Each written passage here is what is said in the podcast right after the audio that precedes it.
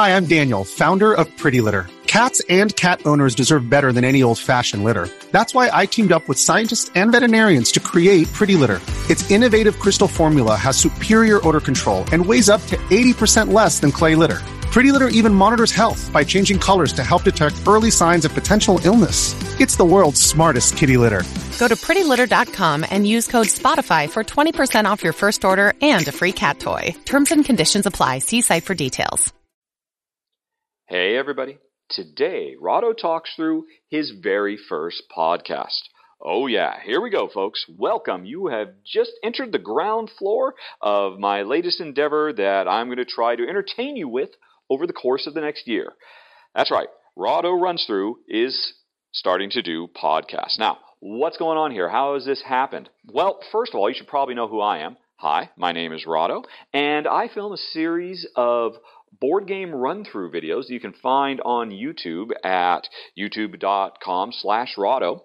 Been doing this for a few years now. Uh, I've got a few people who enjoy my videos, got a bit of a following, and to continue to do my main show, I do yearly Kickstarter campaigns to raise funds to be able to get new games and all that. My most recent one, I had a stretch goal to do podcasts, and my gosh, people went crazy for it. They pushed and pushed and pushed to get us over the hurdle to get these podcasts going, and so now I find myself here alone in my living room staring at a wall of board games, and I'm going to try to come up with something interesting to entertain you now for this first podcast. I'm going to do it 11 more times, once a month for the remainder of the year.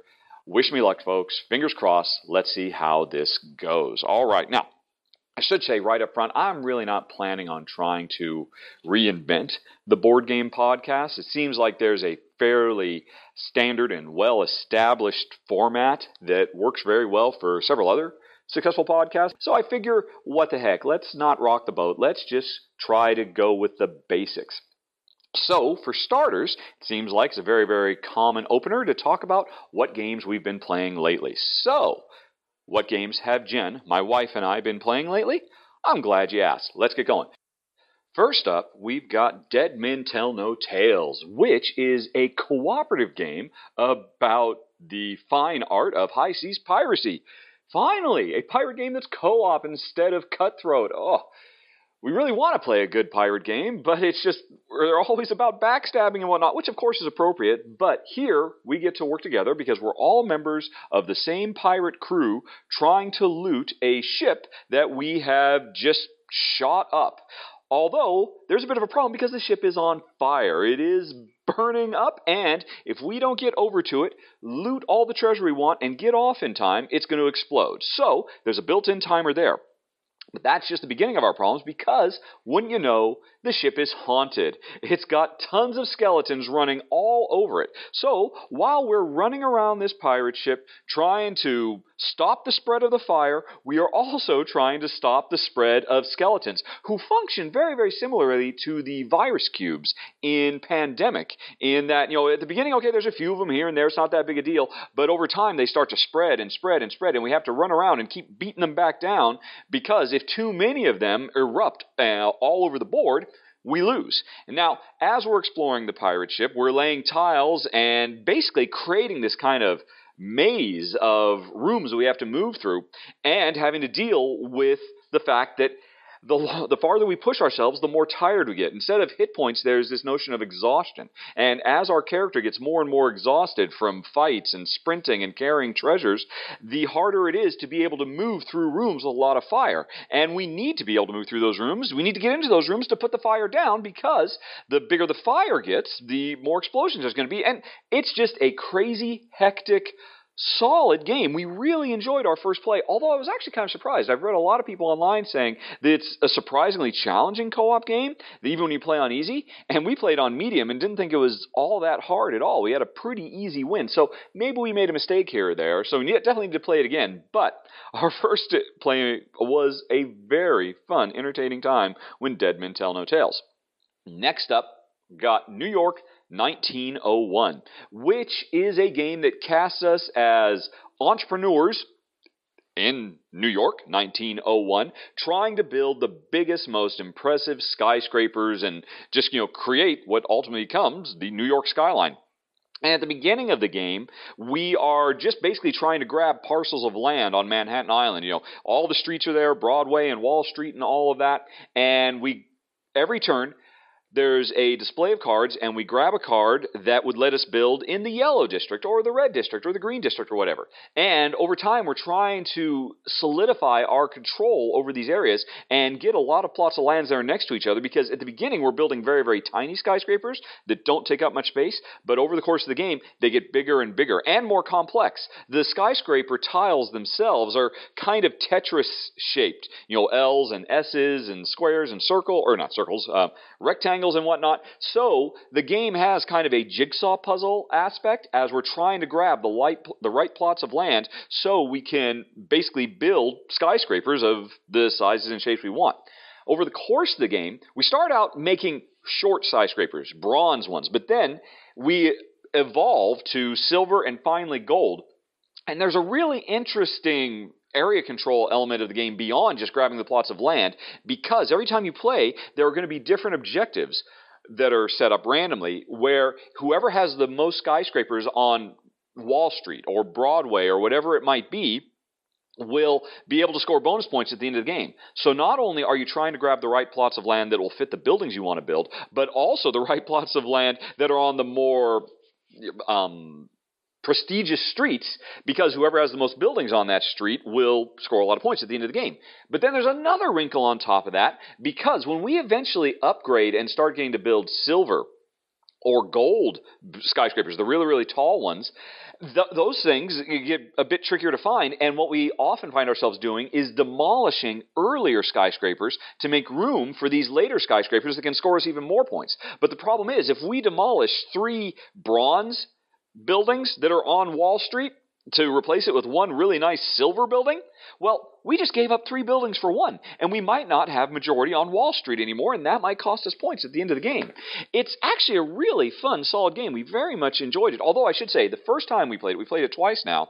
The first time, it was just kind of okay. You know, Jen was a little meh on it. And I thought, oh, that's actually really clever. The second time we played, we played the with the advanced rules. There's some advanced variants, and it really opened up. It, it became a lot more interesting. And so I would definitely recommend folks just jump right into the deep end for New York 1901. Fun little tile laying city building game. Next up is Stockpile, which is a real world modern day stock market simulation that surprisingly works really, really well with two players. And that is a rare beast indeed. That's something that's kind of tough to find. I mean, we've tried, you know, what's it, buy low, sell high from Reiner Knizia. We've, we've tried a few others because Jen has an implicit interest in the subject matter. She handles all our personal investments and whatnot. So, you know, she's always very conservative in real life. So she loves the idea of being able to go hog wild and go crazy with the investments when she's trying to buy low and sell high in board game form. And Stockpile is a really interesting take on it because the main focus of this game is insider trading, insider information. At the beginning of every round, all players get a couple of cards that, that, that will tell them in secret, and only they know, that one particular stock is either going to rise or fall. And so I know it, but you don't. You know something about a different stock, and I don't. And then as well, there's some public information so we can all see, oh, yeah, this tech stock, it's definitely going to tank, so we need to get out of it. So we know this information then we basically have a hand of stock cards that we start playing to a set of stockpiles, hence the name of the game. These are kind of, I don't know, I guess you'd call them mutual funds or something like that. They're basically collections of stocks that we are going to auction. There's going to be a, a, a bidding auction phase where, okay, I really want to get stockpile number one because I can see that that thing's got two of the steel industry, and I have the inside information that the steel industry is definitely going to boom this turn. So I want to grab those steel stocks. And so I, but I try to go slow. I try to, you know, play it low. I, I go low and hopefully nobody else will realize I really want that one really bad. Because when these stockpiles are being created, half of the cards in them are face down and half of them are face up. So you never really know exactly what it is you're bidding on until you win it. And some of the stocks in there can be poison pills as well. So the game is just full of hidden information, you know, bluffing, trying to misdirect and read your opponents, and I mean it works really surprisingly well. We very much enjoyed it as a two-player game. I, if anything, I would say that the auction itself, it's kind of obvious that it what isn't quite as good as it would be with more players. I mean, I, that could definitely definitely be a little bit better. And actually, we're hoping in June to get a chance to play it as a four player game with David and Angela. They'll be coming over to Malta again, and so we might get a chance to play with them. And that's definitely high on my list. But even still, as a two player game, we enjoyed it so much that we definitely think it's a keeper. And that's Stockpile. Okay, moving on to Kraftwagen or Kraftwagen or Automobile, which is uh, what Kraftwagen means in German. It is a game from Matthias Cramer, who is definitely one of Jen's and my absolute favorite designers. In fact, he made my top 10 designers of all time when I did that particular top 10 list. And the thing I love about Matthias Cramer is every one of his games Glenmore, Lancaster, Helvetia, Rococo every time he starts working on a new game, he does something completely different. He takes some standard gameplay mechanism, but you know, really tweaks it and makes it kind of new and fresh and exciting. And so I'm always looking forward to his next game. And I was surprised when I got Kraftwagen or Kraftwagen and started reading the manual that this is the first time he's revisiting a game mechanism he's already used. If you've ever played Glenmore, you watched my run through, you know how awesome the player turn order track is in that game, where everybody's kind of on a you know a circular track, and whoever is in last place, whoever's you know at the end of the track, gets to make the next move. And they pick up their marker, they move forward on the track because there's spaces up ahead of everybody that will let you do certain actions. And the farther up the track you go, the well, the the more opportunity you give for your opponents to make multiple moves before you get to go again. I mean, this is a this is something you've seen in Thebes and Tokaido and Shipyard. It's in a lot of games, and like I said, it was in Glenmore as well. But Matthias has revisited the mechanism in this game, which is all about the early days of the German automotive industry, like the first 40 years from, you know, basically the late 1800s to 1940ish or so. And so you start out as a young fledgling automobile company making effectively, you know, horseless carriages, but by the end of the game you're making you know, really kind of sleek, you know, uh, neat looking cars. And over the course of the game, you're really focusing on two things. There's two halves to your business. The retail side, where you're trying to make, you're trying to upgrade the the engines you develop and the design of your model so that you're, you're at the cutting edge of both of those two, and trying to target specific consumer segments who are interested in different things and trying to be the best. You know, if there's a consumer who's going to be buying that really cares about you know engines you know engine power you really want to make sure you have the best engines in the industry because whoever has the best will sell to those customers. But those customers came along because we as players advertise to them. So you might advertise to try to get those customers and then i might try to push my engine so that i can beat you selling to your own customers. And while all of that's going on there's a whole nother half of the game going on where our companies earn prestige by winning grand prix races. And so a lot of our research and development goes into making faster and faster race cars. And so you can focus on one or the other, kind of split your your your interest between the two. But getting back to the, what drives it all is that core Glenmore player track mechanism. And unlike pretty much any other game I've seen that uses this, most of the time in these sorts of games, you know, you're kind of in a situation where there's something up ahead and you want to grab it, but you know if you jump that far ahead, you'll give way too much of a benefit to your opponents. And so you tend to maybe only go a few ahead and hope you'll be able to get the, this one later. The interesting thing about Kraftwagen is the way it's designed, the way there is so much going on with the different halves of the main game, at any given time, all the actions you can do are really good and really powerful. But sometimes, depending on your circumstance, they're, they're good, but not good for you right now. And so it might make sense to you to say, well, you know what? Yeah, I'd love to get some more of these actions, but they're not going to be any good for me anyway, so I might as well make the huge jump halfway around the track and grab the thing I really, really want. And by the same token, you might make that huge jump because you can see that for your opponent, all the extra bonus actions they'll get are not very good for them right now because of the circumstance they're in. So we did find ourselves really enjoying it, and quite frankly, I think it might be our the to date the most interesting and compelling implementation of this kind of action rondel that you've seen in so many games because of the variable value of the different actions you can do. All I can say is we enjoyed it a lot. I mean, Matthias Cramer so far has not let us down, and Kraftwagen is no exception. We very much enjoyed it. And so that was Kraftwagen. Moving on. Uh, last two games I'm going to talk about that we played recently, just in the last week or so, we got our Kickstarter backed copies of Queen Games Parfume, Parfum, or Par, I'm not going to pronounce it in French, Perfume, but spelled French style, and Queen's Architect. And one of the games we loved, and in fact, it's probably our favorite game we played so far of 2015. And the other game, not so much. It was a bit of a dud with us, which was kind of heartbreaking. Let's do the dud first. Parfume, uh, perfume, par- parfum, parfum. Oh, how it broke my heart. I was so excited for this game. I was ready to back because I wanted to play it right away. As soon as it showed up, we got to the table. This is a game from the same designers as Fresco, which you may remember is one of Jen's and my absolute favorite games. Love Fresco to death. And Perfume is basically, or Parfum, P A R F U M, is effectively Fresco, the dice game. You know, it uses a lot of the same basic structures and mechanisms, like the whole decide turn order by which player is going to get up earliest in the morning. Because whoever gets up earliest gets to go to the market first and gets first dibs on all the stuff that comes out. But has fewer actions to do during the day because they didn't get much sleep. You know, that worked great in Fresco. It's brought over here to Parfume. Instead of trying to collect paints so that we can use them to fulfill, to, to paint certain parts of the fresco, in this game, we are trying to collect essential essences that we can use to make perfumes that we can then sell to nobles who have particular desires. This noble wants to smell like a strawberry. This noble wants to smell like vanilla. This noble wants to smell like a strawberry mixed with vanilla. And so we're mixing all these essences, these notes, they're called to try to make the perfect perfume to, to sell to the clientele who are always lining up outside our shops.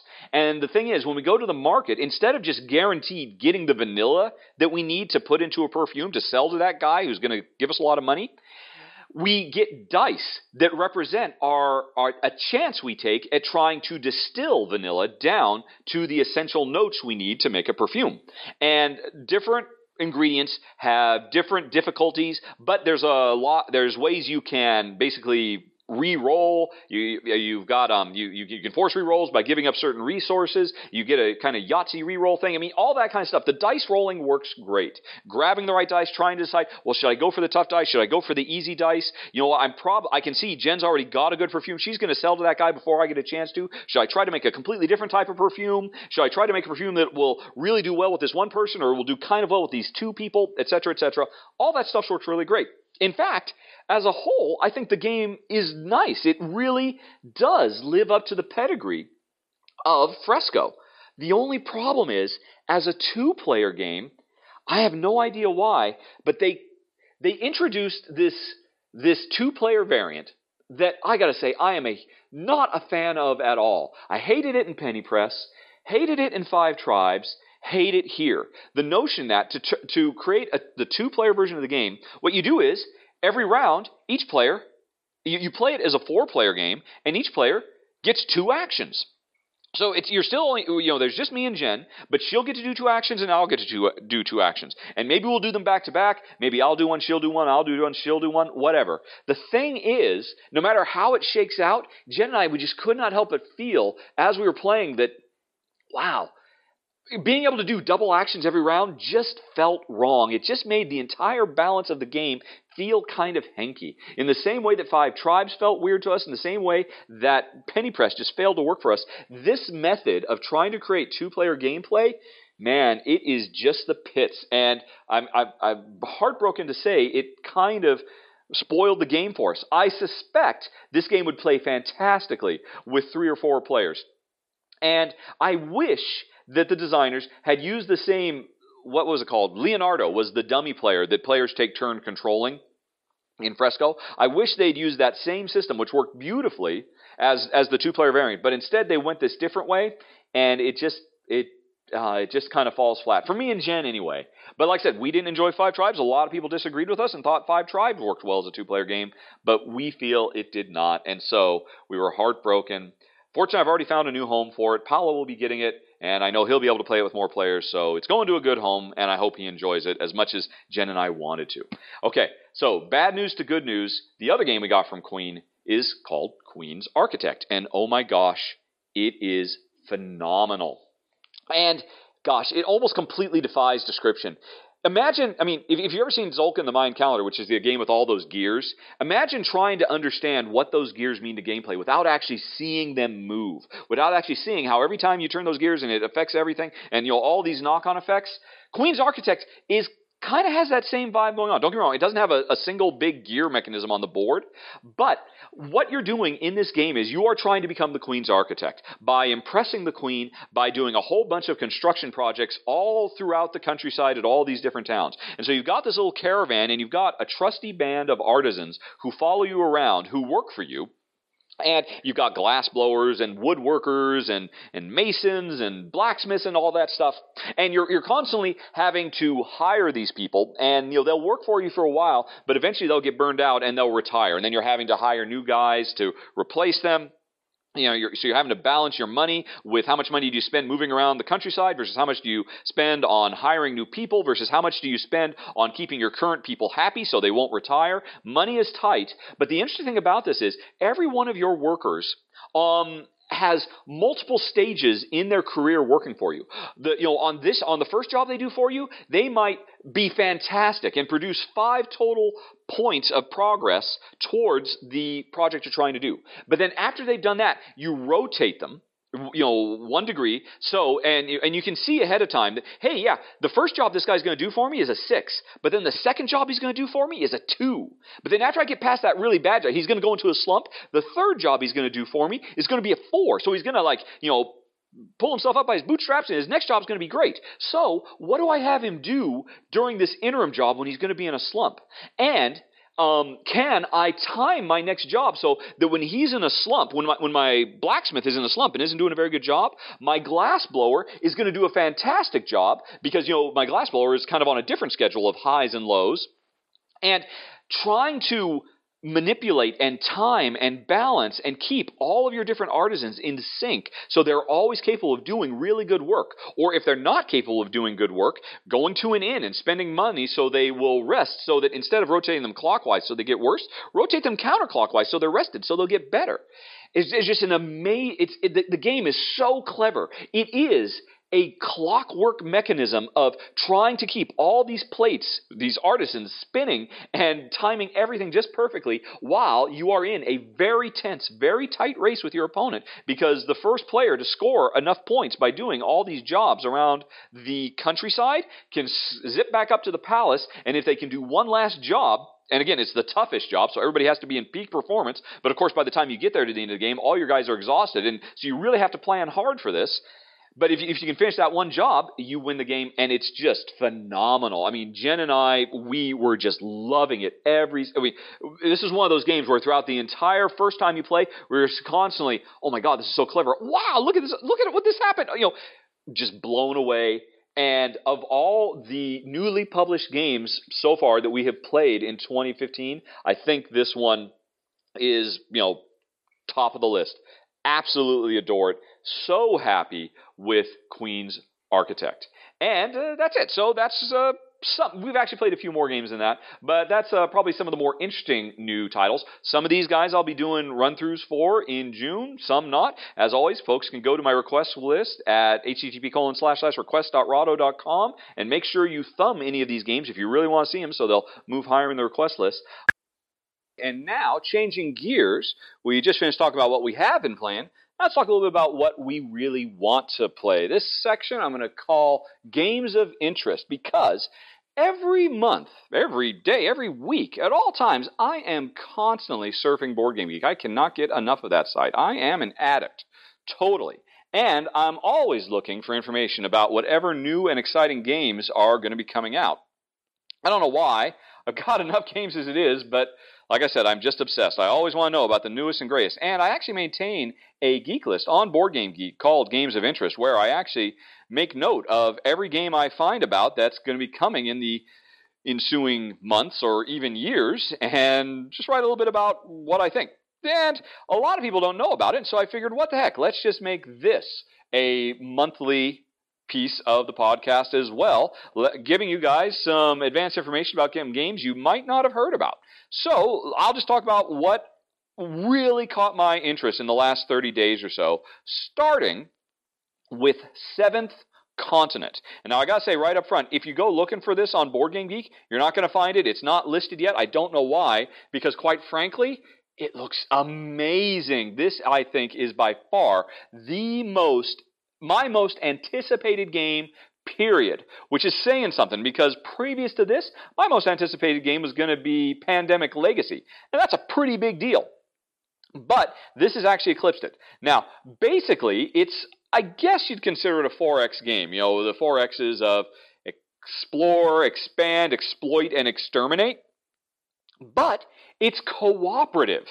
It's cooperative. A two player cooperative 4X game. Where, I mean, the exterminate is not directed at each other, but is, you know, basically, well, I guess maybe it's not the nicest thing in the world. I assume that must mean we're exterminating other people. But hey, uh, you know that that happens, I suppose, and I just don't want to be exterminating Jen. That's my number one concern about 4X games is what keeps us from playing games, brilliant games like Eclipse and whatnot. So, you know, the idea of a 4X that Jen and I could play cooperatively, that sounds fantastic right off the bat. And I think this is an era of exploration and colonization era game. Although it's not based in the real world at all, I think these are made up countries and whatnot. As far as I know, I mean, to be honest, there's not that much known about it right now, and most most of the information that is out there is in French. Although, here's what gets me excited about it. Not only, heck, 4X cooperative game, that would be enough right there. But put that aside, what's really cool is the world is persistent. You and me, we play for the evening, we explore, we expand, we exploit, we exterminate, we, you know, we lay more tiles and find out and discover more of the world, and the world's getting bigger, and there's more interesting problems to solve and all that. And at the end of the evening, the game actually comes with a with a box storage system that makes it very easy for us to pack up the world and then put it back out on the table at a later session and pick up where we left off. We don't have to throw the world away and start over from scratch every time. We can continue to explore and find even more stuff. And if that wasn't enough, there's also a very strong storytelling component to this game as well. Almost kind of like a choose your own adventure type thing that's going on in parallel to the cooperative 4X and the fact that you can save your session from turn to turn. My God, this like this sounds like it was literally custom designed for me and Jen. It's pretty much everything we want. So I, I gotta tell you, I cannot wait to discover more about Seventh Continent. It is by, although, I mean, who knows when it's coming out, but ooh, I, I just can't wait. It, I'm so stoked for it. All right, so moving on, other games of interest. Well, I did recently discover a little bit about Stefan Feldnik's game, Oracle of Delphi, but I mean, heck, we know he's going to put out another game, and there's not that much. There's a few pictures of it. Again, it's not on Board Game Geek, so it's kind of hard to find. Although, if you go to my games of interest geek list, there is, in fact, a link to whatever information there is available for it. So you can see some pictures of it in prototype form. Basically, it is all about exploring the ancient Greek world, you know, bringing glory to the gods and fighting monsters and rolling dice. You do all this uh, as a dice action selection thing. And I gotta tell you, I mean, that doesn't even sound like a Stefan Feld game. Actually, his last game, what was it? Aquasphere. I think I said at the time, it is his most thematic game to date. And you know, and I mean that. I mean, I, I, know some people just dismiss everything Feld does. Oh, it's com- it's the antithesis of theme. There's no theme in a Feld game, and I, I call shenanigans on that. That's just that's just crazy talk. But, you know, Aquasphere, I mean, I think by far, prior to that would probably be Luna, and now Aquasphere, although this sounds, what's it called, uh, Oracle of Delphi, like his most thematic game to date. So I think that's very, very exciting, and it might actually demonstrate a kind of an evolution to his design process. Maybe he's putting more thought into the theme than he used to. I don't know. Maybe that's, um, you know, maybe it's still ancillary. To, who can say? But obviously, I'm very, very excited about it. And then we've got Solar 3X, which is from the designers of La Granja.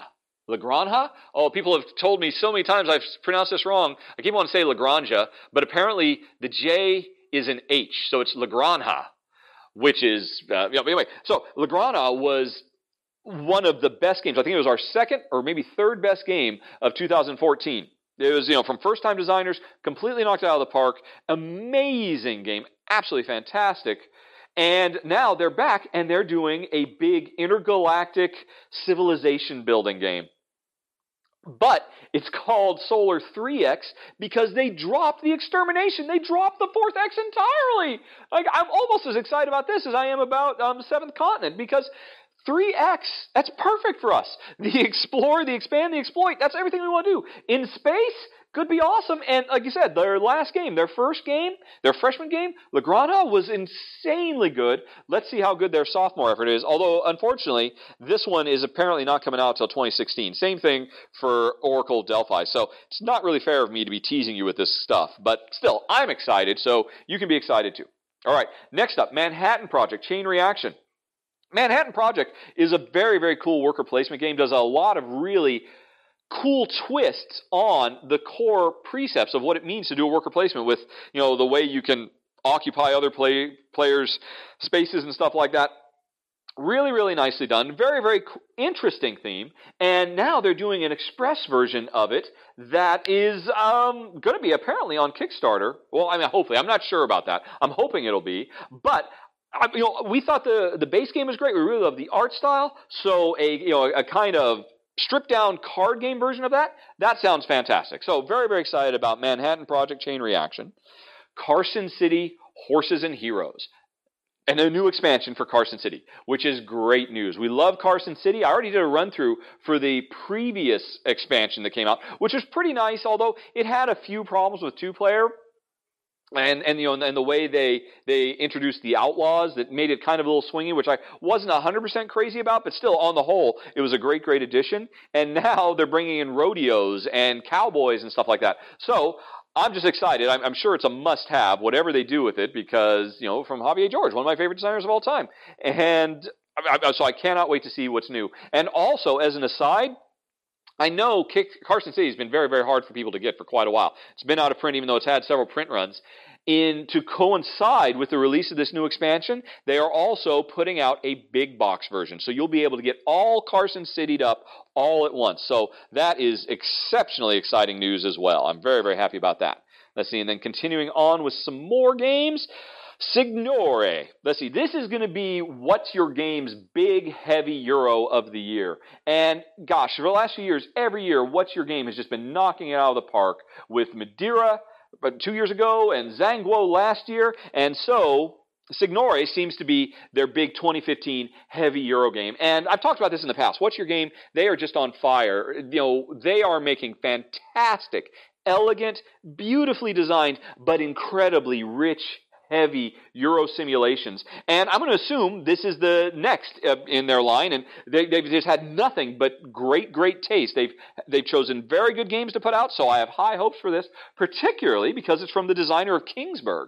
And it's interesting. Kingsburg was actually kind of a medium weight, almost kind of a light to medium weight. So considering that what's your game generally does really heavy stuff, I'm really curious to find out where does Signorie fit on the over the overall scale? Is it going to be super heavy? I don't know at, its heart, you know, you are Italian nobles doing the stuff that Italian nobles do in Euros. I mean, which is which is great for me. I know some people don't particularly like that kind of stuff. Jen and me, we really enjoy it. We like playing middle managers in Renaissance times, so we're looking forward to it based on the theme. But I, what's known about it from a gameplay point of view at this point is it is a dice selection game where a big pool of dice is rolled every round. You know, put in the middle of the board, and then players take turns grabbing the dice, and that determines what kind of actions they can do. And you know what? That always works well. That worked great in Panamax.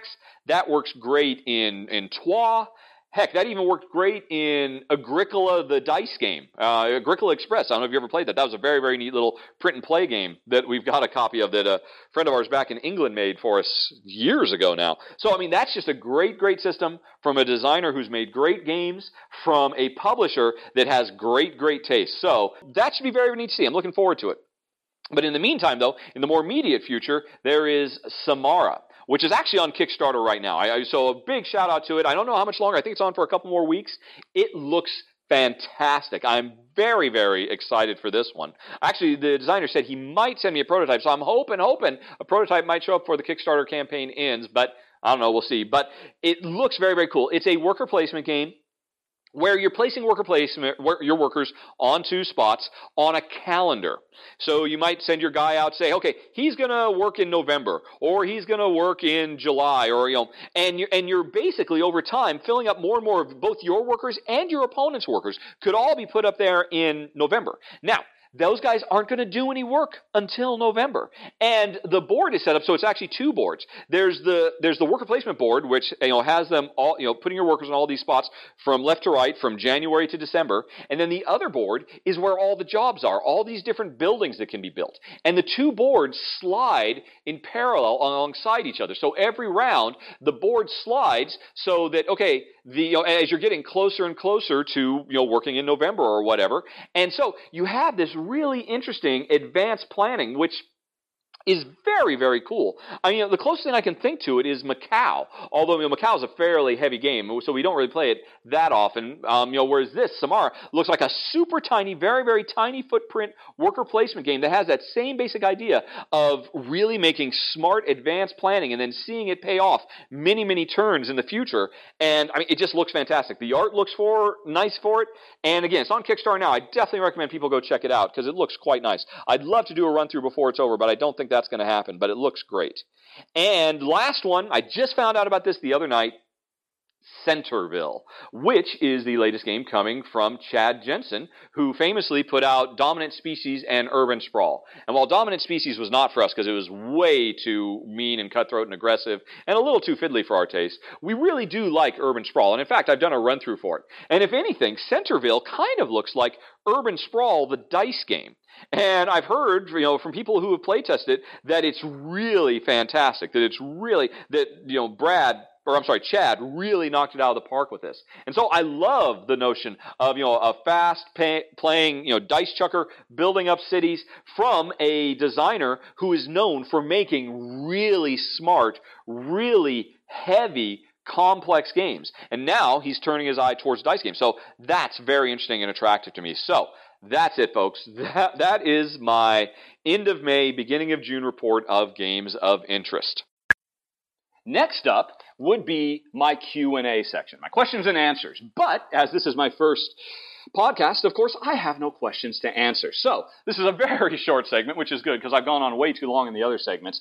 Basically, this is just putting the call out. If you have any questions for me or for Jen, feel free to ask. Send them to questions at rahdo.com. That's questions at R-A-H-D-O.com.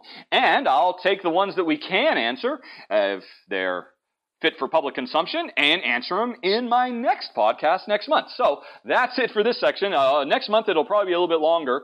Once again, the email address questions at rahdo.com. Hey everybody, I am here with Arig Magakian. Magakian. I was about to say Kardashian, which would be entirely inappropriate, I am certain. Uh, I have forgotten how to say Arig's last name at least 10 times now. I am so embarrassed. But Arig, I've definitely got that down. Hi, Arig. Say nice, say hello to nice people who are listening hello. today. Hello. Arig is here today because he was one of my Kickstarter backers at my co-host level. And in fact, actually, Arig, I think you actually backed me last year, didn't you? I mean, so you've had this co-host thing in the hopper for quite a while. Yeah, it's either two or three years that I've been backing you. Well, you're a good man, and I, I appreciate it. Jen appreciates it, and the Beagles appreciate it. So anyway, he's had the opportunity to do a co-host gig with me to talk about you know whatever game I happen to be running through, but there's never really been one that kind of caught his fancy. But last week he contacted me just pretty much out of the blue. I have to admit I'd almost kind of forgotten about him and said, I've got something I would like to talk about and proposed it to me, and I thought it sounded fantastic. I thought it would actually be a really interesting topic of conversation because it was something I personally would like to know more about, and that is that Arig and his business partner Derek, I think, is that Yes. right? Derek are going to be opening a board game cafe in Berkeley, California, the town I was born in. Uh, totally as an aside, it has nothing to do with anything. And he's got a Kickstarter campaign going right now, trying to raise funds to, I think, you know, just get some very stuff, you know, nice furniture and whatnot, that sort of thing. Yeah, to shine the chrome a little bit. We got to have Chrome in our games. That is definitely the case. And so I, you know, he he wanted to talk about it. Do maybe draw a few more eyes to the Kickstarter page, and I just wanted to talk about it because I think it's a really interesting topic of conversation. I've I have to admit I'm far too lazy to ever even you know entertain the notion for half a second of actually trying to do what he's doing. but I do still find it fascinating. I mean, I, it's it's kind of I don't know why I have this weird fantasy about doing it, about you know just kind of hanging around all day in my cafe. It's kind of like Central Perk and Friends, and everybody's playing board games, and I'm playing board games, and they love the food, and it's just absolutely awesome. Is is that the dream? Is that what's going to happen? we'll see. That sounds pretty good. Yeah. But correct me if I'm wrong. It's it. There's a heck of a lot of work to getting there, right? I mean, what, what all is involved with actually pulling this off? So it's been almost two years in the making. So let me let me tell you a little bit of the background of the of the company and how we started. Okay. Uh, I was living and working in Armenia May of last year. I'd been there for the last seven years. I used to work for a nonprofit that planted trees throughout the country, and now I'm very happily chopping down trees and creating board games. very nice. Uh, so, very nice. So, so you, you you've done your time. You you have, have, given back to the earth, and now you want your piece, is what you're saying. That's right. All right. right. And and there are board game companies who actually care about the environment and they make it a part of their company mission. So, um, I was looking to do something else, and I jumped online and looked up Bay Area board game cafes, and Victory Point Cafe came up. And my initial thought was, shoot, well, someone beat me to the punch. Mm-hmm. Uh, so I contacted that person. And that person turned out to be my partner later on. Uh, we started talking, threw out a couple of ideas, and then decided to play co op. Um, a few months later, my family and I, we moved back to the US. I was born in the US. And uh, we started our venture. Derek, uh, my partner, he had been researching board game cafes for, oh boy, a little over a year at that point. So he'd been doing all the heavy lifting. He'd been plugging in the numbers, seeing if it was going to work out, doing all the uh, the research that one needs to start a board game cafe. So I, I literally came in once almost most of those things were done. Mm-hmm. Um, and then we we started. Um, we started looking at various locations in the Bay Area. We started in the South Bay. Um, the the Bay Area the Bay Area is very very expensive. Oh, it's crazy expensive, uh, right? I mean, it's yeah, like it's, one of the highest cost of real estate in the United States. I think. Yes, I remember reading. It's it's yeah. So you've got your work cut out for you, definitely. And and uh, is Berkeley's kind of an outlying borough, right? So it's probably not quite as expensive as, or is it? It is. Um, it was less expensive than most of the places that we were looking at. Um, it's still, I, I, think if you were to ask most Americans, they would still be uh, shocked at the sticker price. yeah, yeah, definitely. Um, however, it was affordable in the area, mm-hmm. which is what we were really looking for. Plus, the demographic was just perfect for the cafe. Okay. How so? So, Berkeley is famous for its university. Yeah, uh, yeah. So, we have 25,000 geeks available to us. um, you know that culture exists in Berkeley. Berkeley has two board game stores. Oh, um, okay.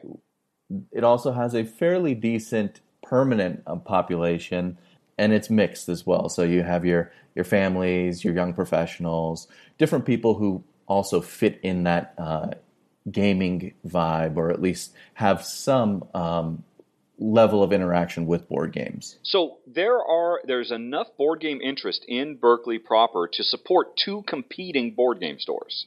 Yes. Uh, so yeah, I mean you're right. I mean, like I said, twenty five thousand geeks or soon to be geeks that you're going to try and convert. I mean, actually, I mean, I'm kind of surprised there wasn't already a cafe there to begin, or a board game cafe to begin with. I mean, are you guys the first out of the gate in that area? There must be other cafes in the in the Bay Area somewhere. I mean, you can't be the only dogs in town. There's one opening up in Oakland, which is just neighbors Berkeley. Mm-hmm. As far as other board game cafes in the area, there are bars that have board games. However, it's the sort of like Scrabble, Guess Who type. Um, right, right. You're not gonna you're not gonna find Agricola there. Yeah, yeah. which actually, I mean, I'm surprised. I'm I'm looking at your website right now, victorypointcafe.com, which I know you want to point out is just a work in progress. The site will be much better, but you do actually have a list of 500 games on here that you're planning to have in your shop at when you launch later this year, right? And I, this is an incredible list of games. I mean, I can't imagine. I mean, there's Arkham Horror and uh, a few acres of snow and you know, Munchkin and Nations and Suburbia and Stratego and, you know, and Sudoku and and life and I mean, I mean yeah, get bit. Uh, Glory to Rome. What version of Glory to Rome? Uh, the uh, the cheapo version. Ah, not the black yeah, box. Exactly. Ah, you're not as classy as you thought. Then you're gonna have to work on that. clearly. Although, actually, correct me if I'm wrong. I mean, you are trying to go for kind of an upscale establishment because it's not just the games. Uh, I mean, you actually talk about this quite a bit on your Kickstarter page. You know, the the the the sourcing you're doing for local food vendors and stuff like that. Right. Yeah. Uh, so it's it's all about the experience in the end. Um, I think most of us have been to board game stores and we've done board game nights there. And it's you know you'll usually find some soda and some chips and that's not the vibe that we're necessarily going for. Uh-huh. uh, what we want to do is is really bring in that high end cafe experience and then add gaming to it. So we'll have uh, sandwiches sweets uh, beer coffee and wine and all of those will be we're going to be pretty diligent well very diligent about making sure that every piece on that menu is good um, and it needs to be there Right. Now you're not doing food prep. I mean, it's not like you have a full setup kitchen. You are working with, you know, local food providers and and like I said, beer and wine providers too. Is that is that correct? That's right. Right. Um, that may change. Uh, we're in negotiations with the city where we've submitted our building plans and now they've gotten back to us. Uh, so we may get a food prep sink in the space, which allows us now to prepare food on site. Oh, okay. Um, so we don't know yet. It would be nice. Uh, however, we're going down the route where that's we're figuring that we're probably going to have to work with suppliers for uh, our food needs, which is okay for us because there's so many uh, good suppliers in the area that make such great food. Okay, so you said you have permission. I, I'm, I'm still just kind of curious about you know the the ins and outs and logistics of what you have to do. If you want to prepare your own food, you have a, a food sink. Is that what you just called it? Yeah, there's there's these are these are things that uh, I had no idea about. Obviously, when when I started this business, and uh, we joke about it, my partner and I, that it's literally your. It seems like we're playing two games. We're playing the setup game right now, and then we're actually going to run the cafe much later. Ah, okay, um, yeah, and the yeah, yeah. setup part has taken um, a good eight months. Uh, I moved back in September, and we're planning on opening our doors either July or August. Okay. So there's there's quite a bit of lead time there. Um, you know, you you start to become familiar with the the laws of the city, um, the health code requirements, these things which were uh, most people have no idea about, Yeah. but they uh, uh, they're quite extensive. It, it's certainly a decision that that shouldn't be made on a whim. Right. I mean, you and Derek. I mean, neither of you necessarily. I mean, this is both of your first restaurant cafe type thing. I mean, obviously you were a tree planting guy, which is a whole different story right there. I mean, I don't know how one gets a job doing that because actually that sounds like a pretty cool job too. I have to admit. But um, I mean, it's like you said, just Derek just had to dive into the deep into the pool and spend a year just learning the hard way. I mean, there is no cafes for dummies book you can just go down and read and, and get all the particulars lined up. I assume. There is actually, No. Oh, there is. Yeah. Seriously. Did yeah, Derek there, read it? there are plenty of plenty of books on uh, for cafes and opening a pub and tavern. Um, they give, I mean, the insight there is pretty good. Mhm. Um, you know, we we we came from very limited experience when we were younger. We worked at I mo- I worked at a movie theater, um, so I, I had some experience uh, in concessions with dealing with food, but obviously it's not the same. Sure. Uh, Derek has experience working at Starbucks again, but he was uh, much younger at the time. So we do bring some experience, but it's not the same as uh, operating your own cafe and having to deal with putting in orders and managing all that stuff and staff. It's it's a little bit different. Although, I mean, you have plenty of experience with the game side, then, right? I mean, Yes. actually, uh, th- that 500 games are those your games? Yours and Derek's? Are you just putting them up? About I would say about uh, a fifth of that is is from our personal collection. Mhm. Uh, the rest of them have come from flea markets, auctions, different things. Wherever we can go, uh, whenever we see a thrift store, we hop in, we go to the game section and see what we can find from there. Uh-huh. Uh, just the other day, we picked up a, a Acquire from there, so Oh, nice. you'll never know what you can find. I, I imagine, yeah. And uh, our our greatest find was a Copula Formula Dé for three dollars from a thrift store. A complete copy. A complete copy. Wow, very nice. Yes. That's cool.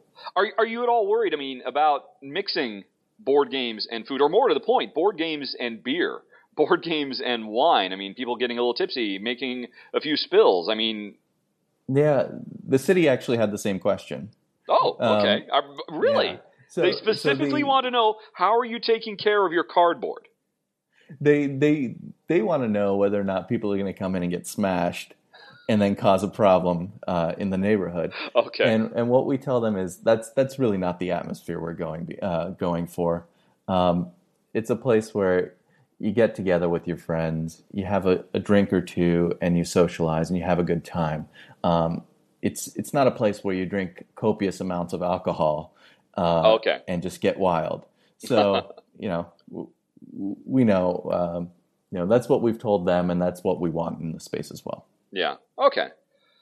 Uh, so, like, what is the experience you get? I mean, if um, the the next time I'm in Berkeley, which probably isn't going to be for a while, but if I am there and I can swing by, I mean, what do I expect? I mean, how how does it work? I'll, I'll tell you a little bit uh, about you know what what an experience could be like or how we sort of envision things as as a group walks in we'll have them seated uh, if they know what they want to play then go for it they can jump in and start playing uh, we'll have service staff that can recommend some of the lighter fare games um, and can get them started and then we'll have a game guru so here's someone who is versed in hundreds of games and can recommend teach and then work you through any questions that you may have. Is that person one of your wait staff? So it's it's me, Derek, and then we're going to also hire for that position. Okay, you're going to hire a full-time game teacher. Yes. That is his or her job. You know, yes. 8 hours a day, 7 days a week just teaching players how to play games. Yes. That sounds like a very cool job. It is it's not bad. Um, they also get the job of uh, helping curate the library. Uh, they keep an eye out on what the, the new hotness is and what would work really well in the cafe. And then we would also buy those games and add them to our collection. Sure. Does that person have to know how to play off the top of their head all 500 games in your collection? No. So because that would be um, amazing. Yeah, it, it, really would. Yeah. So we're not we're not expecting our our uh, game guru to be able to teach uh, let's say, uh, Trajan to a mm-hmm. group, or anything with a long teach period. Um, that would be insane, and we just can't dedicate that much time to it. Yeah, and well, he'd be um, stuck at that table for 20 minutes, and then he couldn't exactly. service anybody else. Right. So if you can imagine someone teaching Mage Knight to a to a new group, it just wouldn't work. um, but we are expecting them to be able to teach uh, the medium to lightweight fare, uh, fare that we will have at the cafe. Okay. Right, and uh, so and he's there primarily, kind of like almost as a gateway guru, really. I mean, a, sort of like a game sommelier. that sounds very fancy. Well, okay, so that sounds really cool. So, when are you on track to actually have your grand opening? So, I'm being optimistic and saying July. Uh, my partner Derek is saying August. Right. I um, like how when you said I'm being optimistic, which is code for I know I'm insane. Yes. Okay. Yes, exactly. Mm-hmm. Um, but uh, most likely August. So, my final question: What has been the toughest thing you guys have had to deal with in this process? I mean, other than obviously, I, I assume shelling out a lot of your guys' own personal money to get the thing going. Um, you know, what, what's you know what's been the biggest hurdle that makes you say, "Wow, boy, that almost stopped us in our tracks. I'm glad we got through it. You know, just as kind of like fair warning to somebody else who's thinking about following in your footsteps. It's just been many there you have to do so many different things and then you cross one thing off and then another thing happens that's you're just not um, you're not aware of or you just you just don't have the experience. Um, in the beginning as we were looking for a space, we were working with uh, agents and then negotiating with the landlord. Now that part is done, and we have to move on to uh, the next phase, which is working with an architect and then submitting plans to for the construction of the of the space and working with the city. uh, and working on those revisions. So again, something that we weren't familiar with, and then Right. we're we're currently going through that process. You also have to go through other uh, permits. So beer and wine is obviously a uh, a permitting process here. Um, if you want to extend hours beyond what's allowed for the space, you have to again go through the city. Um, we have to work with our suppliers, so negotiating those contracts, Wow. um, staffing. There's there's so many things. Oh yeah, yeah. I mean, as- becoming an employer, I, uh, you know, Yeah. having to deal with payroll taxes, and yeah, it just must never end. the one nice thing is that um, so many things have been streamlined at this point. So, for example, we can handle our accounting. We have somebody who who helps us point us in the right direction. But uh, Derek and I are handling our accounting. We're handling the payroll. Um, there are so many great uh, software and tools available for um, young entrepreneurs, or not young, but entrepreneurs, um, that it makes life a little bit easier Yeah. a yeah. little bit. So I think I'm going to stop it right there because I got to get back to the rest of my podcast, which is already running crazy long. And um, you have anything else you want to say in closing? Yes, yeah, definitely. Um, so I wanted to talk a little bit about some of the inspiration that I've gotten from from you as well as some Oh, of the dear. other. Oh yeah. Okay, okay, we need to cut the mic now. Somebody cut his mic. It's coming. Oh no, Um, so no, no. I, I started the hobby about four years ago. Um, my friend introduced me to Settlers of Catan, and then it sort of snowballed from there. Um, and as I was jumping, I guess, sort of leaping into the hobby, I was checking out various videos and podcasts and this and that. You, uh, Tom Vasel, Rodney Smith, Joel Eddy, MeWe, these are these are the people that I constantly came to Mhm. for uh, advice, inspiration, everything. Uh, when I was living in Armenia and I was doing the dishes, I would actually have your run throughs playing right next to the sink as I was washing my dishes. um, so really, the the passion that you guys have been able to pass on through your videos and through the work that you do uh, really caught on. Um, you have quite a few uh, rodlets running around here. Yes. Um, and uh, you know we, we're very thankful for the work that you do, and uh, um, we're now we're we're involved. Well, thank you very much for that. My face is very red. Thank you very much for the kind words. I, I, I, I don't deal very well with uh, that sort of thing. So I think I'll end it right there. Thank you very much, Arig, for joining us on my very, very first podcast. I think it was really good to have you because it was pretty much an unbroken wall of just me talking to myself for quite a while. So it was good to have another voice. But now it's sorry, everybody, it's back to me for the rest.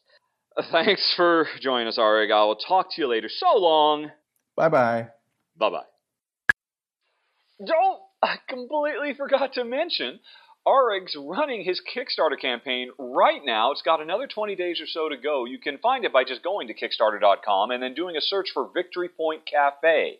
He's got several nice rewards for backing, and if you live in the Bay Area, honestly, there is no reason for you not to back because you basically get your money back. If you back at certain levels, you get basically free passes and free coffee when you visit and all kinds of stuff. So definitely check it out by going to Kickstarter.com and searching for Victory Point Cafe. Oh, I don't know what I'm doing!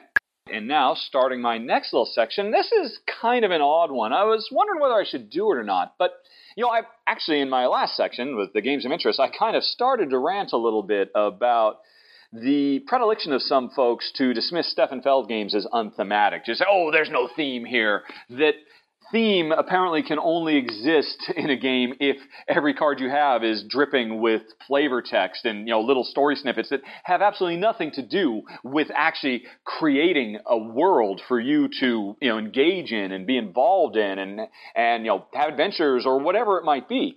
You know, I don't know. Maybe Jen and I just have a or we're- just more ready to see the theme where others don't. But it is something that I often find myself doing on Board Game Geek, having to explain why, uh, you know, X functions like Y in game Z. Because, you know, they very often are thematically based and grounded. And honestly, I find it's a lot easier to teach and learn games if you do it from a thematic point of view. And there's nothing worse than watching a video that somebody makes and they only just talk about the core mechanisms and say, well, okay, on your turn, you can draw up to three cards and you pay this resource and then you put them over here or over here and that means you activate this. And it's like, you're at no point are you actually telling me what the story is here. What is the theme? Why do I do these things? Who am I? What am I trying to achieve? Help me put myself into the world. Like uh, Elysium is a recent game that I've watched many, many videos for. And every time, over and over again, I come away, everybody just keeps saying, well, you put your card over here in your Elysium. I'm like, well, what is an Elysium? I don't even know what that is. Why aren't you te- teaching this game to me in thematic terms? And so this is something that's really near and dear to my heart. And so I thought I would actually maybe over these 12 podcast episodes try to give an example about how a game that people consider not to be themed or to, to be themeless, that would be a smarter way to say it, uh, a themeless game, in fact, they're, they can be considered theme if you approach them with the right point of view.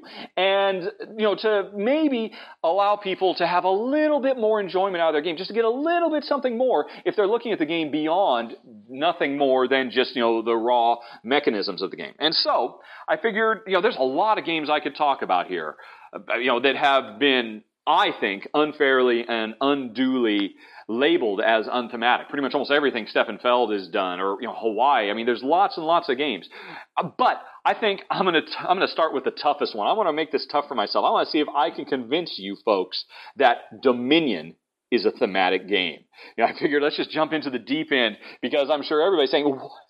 Come on, there is no theme to Dominion whatsoever. And I would beg to disagree. In fact, you know, there's totally a theme here. And, you know, it says it right here at the beginning of the, you are a monarch. Like your parents before you, a ruler of a small, pleasant kingdom of rivers and evergreens. Unlike your parents, however, you have hopes and dreams. You want a bigger and more pleasant kingdom with more rivers and a wider variety of trees. You want a dominion. You know, right off the bat, that is setting the stage. That is telling a story. That is giving you, the player, the opportunity to put yourself in a different mindset. And now, what is that mindset? How can, you know, the ABCs, you know, how, how do they sum that up? I always love that. Um, you know, that, or whatever, you know, always be closing? No, that's not what it is. But, um, you know, the really simple, um, know, the action phase, then the buying phase and the cleanup phase, the ABC. I just think that's lovely. How can that be considered thematic? Well, here's the way Jen and I play Dominion. Or to be fair, I should say, here's the way Jen and I started playing Dominion. When we first got the game a few years ago, several years ago, I mean, we immediately fell in love with it. And, you know, I mean, obviously it's a really rock solid game. It plays fast, it plays smooth, and, you know, every time you play, you get a different combination of cards, so it's always something new and fresh to discover and explore. You know, the deck building just works great. I mean, so that's a given. But if on a given turn, you know, I happen to draw my hands of cards, I don't, you know, Jen and I, we don't just play the cards out and say, right, I'm playing this, this, this. Okay, I've got to buy a three. I'm buying that. Your turn. You know, I mean, that, that's how, that, that, that is so sad. That is such a, a, a, a, a, a a dry, thank you. I was trying to think of a nice way to say it. A dry way to experience that game. Jen and I, I, I just, uh, you know, Jen and I, when we start a turn, we say, well, you know what? For starters, I went down to the village square and I play the card. And, uh, you know, and there was a festival, and followed by a feast. And after all of that, I got so, you know, you know, it, it was such a big, exciting day with all that stuff. I've got uh, enough gumption that I want to go out and become an adventurer. And you know, so basically you, you play the card that lets you play some other cards, and ultimately that lets you buy a really expensive card that you'll be able to use in future. And now that Adventure is in my deck, buying a card and putting it in your deck represents you as a rich noble having access now to new things. I bought my adventurer gear, or you know, my, my network of contacts, and then in a future turn, when I get to play that adventurer card, you know, it's, it's not just some random card that I'm playing for some game effect. It is the stuff I've done. It, it is continuing the story. And now finally, after many months of preparation, because it took several rounds before I actually got to play that card, I go off on my first adventure. And, you know, that is a way that you can experience and enjoy Dominion that actually tells a story and draws you in and, you know, just makes it a much more fun, evocative you know, experience. And the thing is, I mean, I don't think people realize this. I mean, I'm, I'm, I'm looking at the basic cards. You know, they all they, they are all thematically based. The effects they have make sense based on what they do. A market, which gives you plus one buy, plus one card, plus one action, plus one buy, and plus one dollar, it does one of everything. Of course that would happen in a market because that's a place where anything can happen. There's so many merchants, so many stalls, so many opportunities to buy and sell. Of course you get to do a little bit of everything. You know, as opposed to the throne room where it lets you activate a, a card you play, you can do its action a second time because that represents a time when you actually went and you sat on your throne and you decreed as a prince or princess of the land that, gosh darn it, this will happen a second time. So you decide to throw your royal weight around. You can play Dominion like that and get caught up in that story. And uh, you know, it just makes the game much more fun and entertaining for me. And it's interesting, almost every single expansion that Dominion has put out, with the exception of Seaside, unfortunately, builds and continues. Actually, wait, I think there's one of the newer ones as well because you, no, no, it is actually Seaside. All the other expansions just integrate thematically in a really beautiful, smooth way. And it's why Seaside is actually, uh, you know, kind of our least favorite expansion because that's the one where if you think of each turn in Dominion. Every time you, you get your hand of cards, you play some cards, do some actions, buy a card or two, and that's over. If you think of that as one week, in the life of your noble, of, of your little lord or lady, and you say, well, here's what I did this week. I, you know, I, I basically spent all my time in my cellar because I was worried about witches or whatever it might be. And, you know, you, you tell an interesting, fun story. And all the expansions work with that except for Seaside, because then you have to start working in, and then I found myself on the Arabian Peninsula, or I was at the bottom of the ocean, or I was fighting pirates. It's like, well, okay, None of that stuff fits. And, you know, it's always really kind of bugged me that Seaside just, you know, is a complete flight of fancy that doesn't integrate well from a thematic point of view. And so for that reason, it's, it's actually my weakest, although I, for a lot of people, it is the best or the second best, um, you know, after Prosperity of all the expansions. But we find we enjoy it less because the story is not as rich and full. And um, that is just a really quick little thing. Tell me what you think. Am I insane? I'm sure most of you think I am. And to be honest, I will admit, we've played Dominion now so much. And we know so many of the base cards that for the most part, we do probably play it in a more regular way. You know, we do just play the village and do the thing and whatnot, you know, because we've played it a lot of times before. And, but the thing is, our experience with Dominion is still built on the foundation of this strong thematic play that we did early on in our experience. So even if we're not actually telling the stories anymore, we're still feeling them. And we are still having a more fun and evocative experience rather than if we were to just completely ignore what the cards are and ignore the story that evolves as you tell your life's tale of this rich noble that you have become. And it's interesting, whenever we get a new expansion, and I gotta admit, I'm actually excited about the new expansion coming out, or I guess it has come out now, hasn't it? Uh, although I'm worried because I've got the perfect storage system as it is right now, and the, and the, new stuff won't fit. But we'll worry about that when I eventually get it. But we do find that when we do get a new expansion out, we start telling stories again. And that's actually probably the most exciting thing about a new Dominion expansion for us. Not all the cool new card powers that you're going to have access to, but the new cool stories, you know, that you're going to be able to tell that are, that are going to just evolve naturally from this very thematic game. And that's it, folks. That is my argument for why Dominion is actually a very thematically grounded game, and you will enjoy it more if you play it such. Now I'm going to talk about filler games. And the reason I'm basically devoting an entire section to this is because last month I did my top 10 filler games video.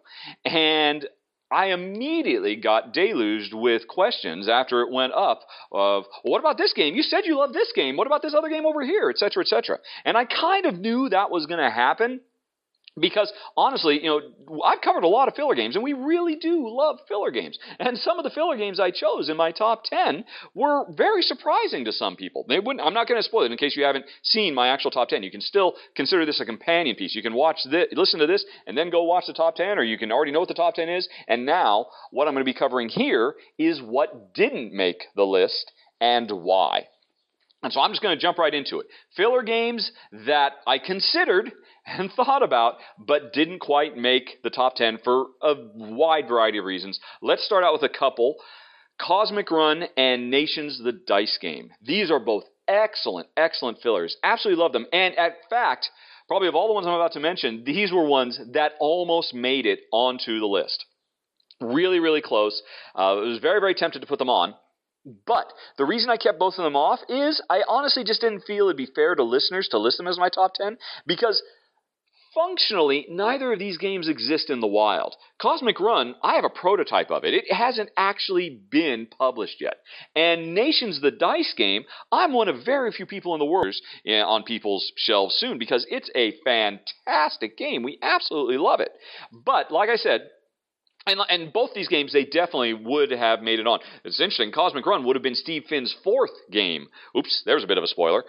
But um, although actually, it might have pushed one of the other ones out. Now that I think about it. But anyway, since they're not widely available, I figured I should just go on ahead and keep them off the list. So that's why they didn't make it. If I ever revisit a top 10 filler list in coming years, I wouldn't be surprised if either of those, you know, push their way in. Next up, uh, th- uh, a lot of people asked about these, especially uh, the second one Dominion and Escape Curse of the Temple. There's a reason I kept both of these off, and it has nothing to do with the gameplay. They're both fantastic. Uh, you know, they both make my top 20 games of all time. So you'd think they would definitely make you know, my top 10 fillers, because you know, especially Escape. Escape is a 10 minute game. It's designed that way. You can't play it for more than 10 minutes because uh, after 10 minutes you lose uh, in a cooperative sense. And Dominion, I mean, that's an easy game to get done in 20 minutes, particularly if you're playing two player and you know the players know what they're doing and you go quickly. That's an easy one. The reason neither of these made it onto my filler list is because in spite of their their fun factor and their speed of play and how much we enjoy them, we don't play them as much because of the setup and put down time. I mean, I remember my my filler definition for us, for, for the purposes of my list, was a game that we can get done in 30 minutes or less, and that includes setup and takedown. You know, getting it all out of the box and arranged incorrectly, and then putting it back in the box and putting it back on the shelf, 30 minutes or less. And honestly, Escape and Dominion can't do it. There is just too much that goes into setup and putting away all the different cards you have to pick, and you know what elements are you going to mix and match together, and what comp- what uh, what queenies are we going to turn on this particular play.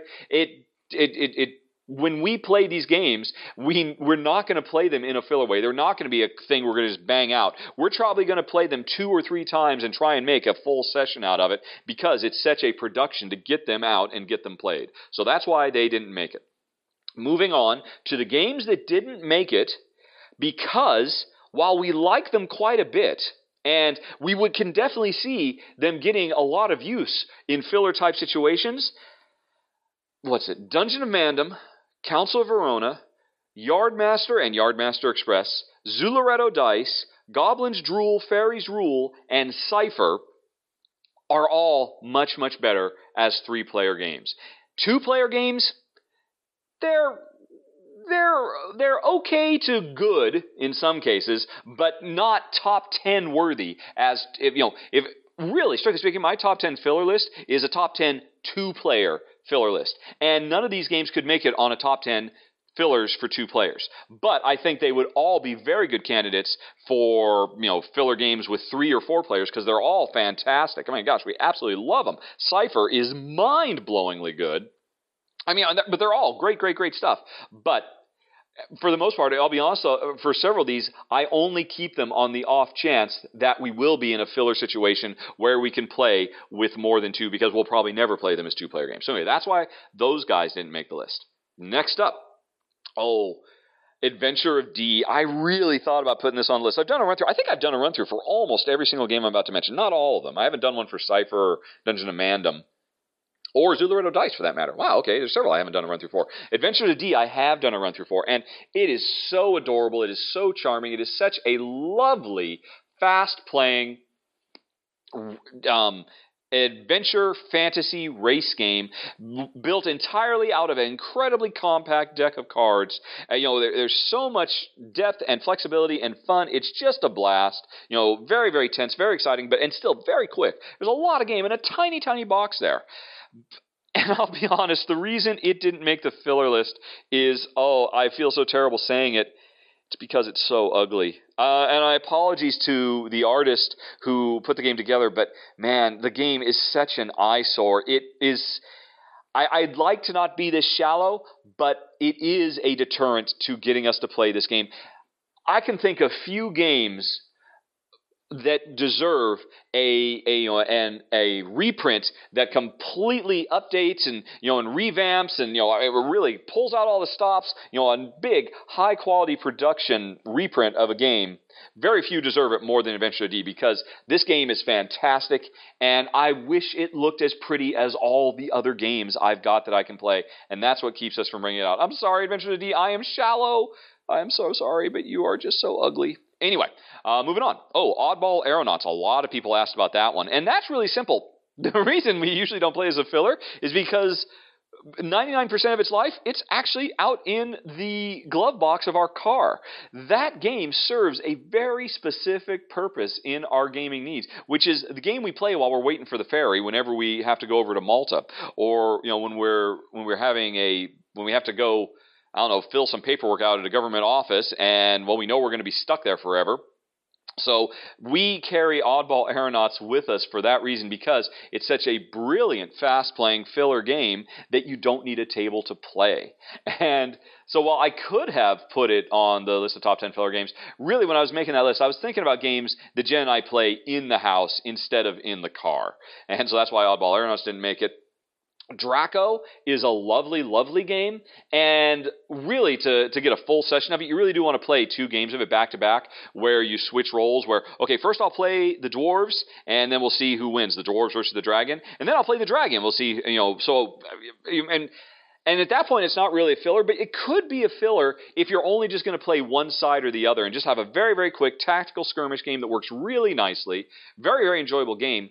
Honestly, the reason it doesn't get played more is because, as good as it is and as smart as the gameplay is, the, you know, it's it's a hand management card game where you're giving up cards in your hand to be able to do other actions and trying to figure out what the best move is with these two epically asymmetric sides three dwarves versus one dragon you know both sides play differently. It's really really cool. The reason we don't play it more is because it is a very in your face conflict heavy game. And, you know, Jen actually doesn't particularly enjoy playing the dwarves because she always feels kind of bad for the dragon.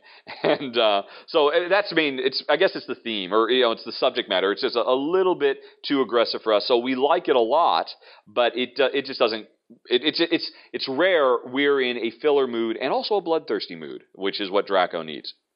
Next up, oh, Eaten by Zombies is a lovely, fast playing, perfect filler deck builder. And unlike Dominion, which takes forever to set up, uh, um, what's it?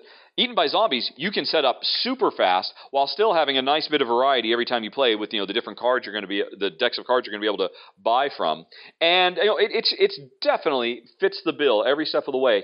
The reason it didn't make the list is because of the theme. Uh, uh, you know, Jen is not a zombie fan. She refuses to watch walk, The Walking Dead with me. I have no problem with zombies at all. I know a lot of people have zombie fatigue. I do not suffer zombie fatigue at all. If it's a good game of zombies, I am there. I, to me, it's saying you're tired of zombies would be like saying you're tired of fantasy or science fiction. I mean, it, it just I I don't get the zombie fatigue. And certainly Jen doesn't have zombie fatigue. She just doesn't like him to begin with. Now, Eaten by Zombies is so good and so smart and so clever that she will put aside her distaste for zombies to play it, but still, it's not going to be, you know, top of the list of things to come out because of the theme, and that's kind of a shame. You know, I mean, it could have had a lot of other uh, scenarios that would have kept the gameplay, but would have suited Jen's taste a little bit more, but because of the theme, it doesn't get played as much as it might otherwise. Let's see. And also, um, the Isle of Dr. Necro and um, or Onirim, I'm not sure how to pronounce it. Let's go with Onirim. These are both fantastic games, both great fillers, but to be honest, they're both more likely to make my top 10 solo list because nine times out of 10, when those things get, are getting played, it's me playing by myself because they're they're really really great for that. So that's really the main reason they didn't make filler games because I in my heart I think of them predominantly as solo games. You know, I mean they, they can both be played with two and and um what's it? Necro can actually be played with more. But I, I, just find them both to be really fun, fast, frenetic solo games. And so that's just why they didn't make it. Okay. Now, I'm going to be very, very embarrassed when I admit why both Lost Cities and Battle Lines, you know, the Reiner Knizia super duo of awesome filler spouse friendly games. I mean, especially Lost Cities, but you know, Lost Cities is the go to game that whenever anybody asks, "Hey, I'd really like to convince my games, my wife or my girlfriend or whatever," you know, I'm, I'm sorry to have this sexist view, but it, it still it just works this way for so many people. It's a great, great game to get your significant other into gaming. If you're a dude and your significant other has no interest in games because they're uh, you know, Lost Cities especially is so smooth, so fast, so easy to play, and yet so full of really rich, interesting, deep, tense decisions to make. And then Battle Line is basically, you know, Lost Cities on steroids. It just takes the, the, the basic line that we're kind of competing on and you know trying to basically have majority on either side of the line and just takes it to 11 with you know trying to pursue different types of poker hands and whatnot they're both fantastic games and the reason I'm so embarrassed to admit that I did not put them on the list is because they are both games I pretty much lose 100% of the time. I think the only time I have ever won a game of Lost Cities was because halfway through the game I knew I was going to lose again, and I just kind of stopped and said, Honey, you got to help me here. What am I doing wrong? I mean, Jen just destroys me. She obliterates me so utterly in both of those games. It is so demoralizing that I am just never in a particular hurry to get them out. I am sorry to say, even though they definitely both deserve to be on a top 10 filler list. That's why they're not on mine.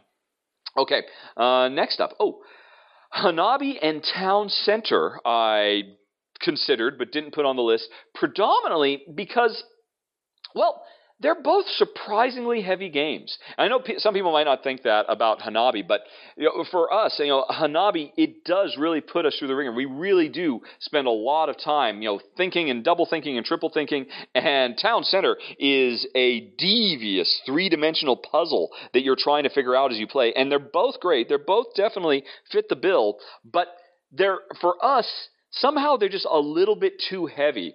You know, even though you can play them in a really quick time, the fact that they require so much brain power, we're not inclined to bring them out when we're looking for a quick filler because we just know, wow, this is going to be kind of heavy for us to push our way through. And so that's why neither of them made the list. Let's see, where was I? Oh, okay.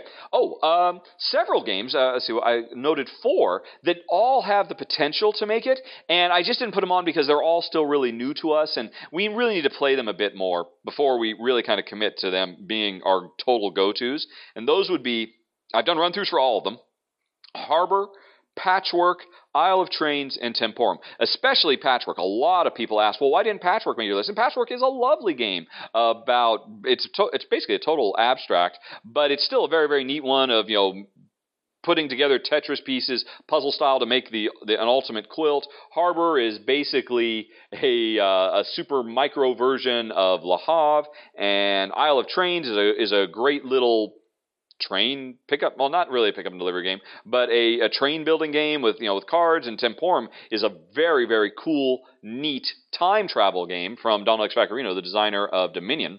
And I mean they're all really good. We enjoy them all. I mean I would happily play any of those right now but I mean I think we need to play them a few more times before we know for sure if they're going to be something that we are always going to that are jonesing to push them into the top 10 okay Let's see here. Now, these next ones are almost the exact opposite because, if anything, we played them too much and we have kind of got burned out on them. I mentioned this in the video that, you know, it's interesting. When I was thinking about the fillers, for pretty much every other top 10 video I've done, they are kind of permanent. I, I, suspect if I were to revisit most of my top tens, they really wouldn't change that much.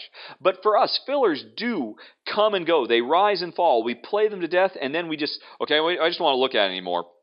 And while I could have done a top 10 that was based just on some kind of objective metric of what are the best games, I ultimately decided to do what are the ones we enjoy playing the most these days. And so that is why Carcassonne Castle, Fjords, Morels, San Juan, and Roll Through the Ages, the Bronze Age did not make it because we have played all of those games to death. I mean, we just played them so much and we love them. And, you know, I'd still happily play them right now, but it's just they're not kind of go tos for us anymore. So, I mean, you could almost think they're too good to make the list because we've just over, we played them so much that they didn't make our current top 10 filler list. Okay, now this is a next. These next ones are kind of interesting. These were all very good candidates as well. You know, all very worthy. You know, in their in their own rights, but they didn't make it. Um, I'm, uh, specifically, I'm talking about Agricola, All Creatures Big and Small, Pax from designer Bernd Eisenstein, the same guy who did Peloponnese, Great Heartland Hauling Company, and Eight Minute Empire Legends. The thing about all of these games yes, we could probably play them and get them, you know, set up and put away in 30 minutes or less. Pretty confident about that. But the thing is, in spite of that, somehow they didn't feel like fillers to me. They feel like they're bigger, more robust games. And we're not likely to get them out when we're just trying to bang out a really, really quick game. Somehow, I fillers. It's not that they're super heavy games either. I mean, like you know, like like I mentioned um, previously. Oh, which one was it? Where's my, oh, Town Center is a very, very thinky, hard, challenging puzzle game, and that is a heavy game. It's just too heavy for us when we were thinking about. And, and it's not like San Juan is heavy. It's a, it's a pretty quick, fast filler game, but somehow the experience doesn't feel fillerish. It feels like a full, big, rich game, and eh, it's, it's kind of hard to describe. But somehow it just didn't feel right to put those ones on the list, even though we love them all. I mean, and they're they're fantastic. I mean, I, have done run throughs for Great Heartland Hauling Company, Agricola Big and Small. And PAX is a very, very cool game. I don't think I've really talked about it much. It is a game where players are members of the Spartacus's rebellion in ancient Rome we each run our own separate wing, our own separate group of rebels, trying to you know fight back against you know our Roman over oppressors. And you know, it, it's a card game. You know, playing cards to, to to score points to to basically contribute to the revolution. And whoever contributes the most is you know deemed by Spartacus to be you know the the most worthy hero of the of the slaves revolt. And the tricky thing about it is. If one player realizes halfway through the game, or heck, even early in the game, that, wow, you know what? I don't know if I'm going to be able to make it. I think my opponent is going to do better. You can basically turn traitor and start working for the Romans. And then, if, if the Romans actually win, if the rebellion fails, then the person who went traitor wins the game. And it's a really cool game. And like all the other ones, it's it's got a lot of heft to it. It's it's it's it's a fast game, but it feels like there's so much there. It feels like a rich, robust game, and so it just didn't feel like a filler like the other ones. Even though we love it so much, it didn't make the top ten. Okay, and then finally, let's see here. Now there's several that we like. We like these games. They're they're really really nice. We very much enjoy them, and they simply didn't make the game because honestly, in our opinion, while they're good, while they're solid, while we enjoy them and we'd happily play them, they're just not tickling our fancy as much as the 10 we did mention. So I'm talking specifically about Mondo, which is basically a real time tile laying puzzle building game, kind of like a very, very simple version of Galaxy Trucker. Jab, which is a real time um, boxing game where you're playing cards. Actually, I, um, well, again, I'm trying not to do spoilers. There is a, a, game that Jab probably would have made it into the list, but there's another game that kicked it out that's currently in the list. And let's see, Limes is a very, very cool game. Like it a lot, but just not as much as the current top 10. Um, Händler der Karibik, uh, Karibik, which I think has been reprinted. It's It's got a new printing, and it's called Port Royal. So I should call it Port Royal. Very, very neat game. Very clever. We actually do like it, just not enough to make the top 10. Cubist and Blueprint, we like both of them a lot, and they're great fillers, but just not quite top 10 material. They're, both of those are dice rolling games where you're rolling the dice and then using them to actually build 3D structures. They're both very clever. I've done run throughs for both of them, both very neat. Los Incognitos is a very, very neat game um, where you actually get to draw on the board with a, a, dry wipe marker, so you can, which is fun in and of itself. We do enjoy it, just doesn't quite get as played as much. 101 is a very, very neat two player duel. We normally don't like two player duels, but we do enjoy this one. The programming theme is very, very charming, takes us back, you know, gives us a lot of nostalgia and is a very very cool area control game. That one just barely missed it. That one might have been 11 or 12. And then uh, Direnji, which is a very neat game as well. It's actually, I think, the only game we own.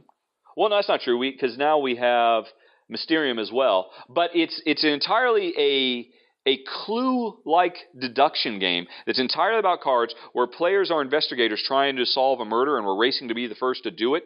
And it's kind of interesting. It almost kind of feels like Go Fish meets Clue, but with this, you know, solve a murder mystery theme. It's very, very clever, and we actually like it quite a bit. It's it's very unique. It's like the only one uh, of these games, and normally these kind of games really require more than two to work, but this one works well with two. But one of the reasons it actually didn't make the game is because it's so compact um, we find we actually while we're playing it we have to do a lot of note taking and we literally have to go get post-it notes and write down right okay what have we figured out so far? I know this and this and this and i don't know this and that. And so it's just there's a little bit that kind of slows it down. I really wish the game would have come with some kind of components that makes it very very easy for us to keep track of what we know and what we don't know. I had the same complaint about tragedy looper actually and so that's what kept Direnji off the list and then actually, there was one more that's not on the list, only because I've never played it. But man, I really want to try Valley of Kings. That looks so good. Seems so clever. A really interesting take on deck building. And I bet if I have played it, I, I wouldn't be surprised if it pushed in the top 10, just because from what I've seen of it, it seems so cool. But I just haven't gotten a copy of it yet. And that's it, folks. There you go. That was the top 10 filler all almost made it, also Rans, and the reasons why. Let me know if you found this interesting, uh, because I think this might be a recurring thing, because I'm going to be doing a top 10 video every month, and I could always follow it up with this companion piece for the games that didn't quite make it. And on that note, if you have any feedback at all about the show, by all means, please let me know. I am easy to find on Twitter, on Facebook, on YouTube, on Board Game Geek. Just let me know what you think. Although I just got to say right up front, I apologize profusely for well, just about everything I have just put you through. If you've actually made it all the way here to the very end, all I can do is salute you and doff my cap. You have unparalleled stamina to have been able to put up with my nonstop yabbering in your ear for however long this has been. My goodness. Also, apologies for the complete and total lack of post production. Sorry I don't have any jingles or anything like that. Sorry I don't even have a co host. Although, thanks again to Eric for jumping in and kind of breaking the Rahdo monotony with a, with a different voice. Oh, a breath of fresh air. But you know what? I think we're going to call it quits here, folks. Like I said, let me know what you think. And I think that's about it. So, thanks for listening. Talk to you later. So long. Uh, bye bye.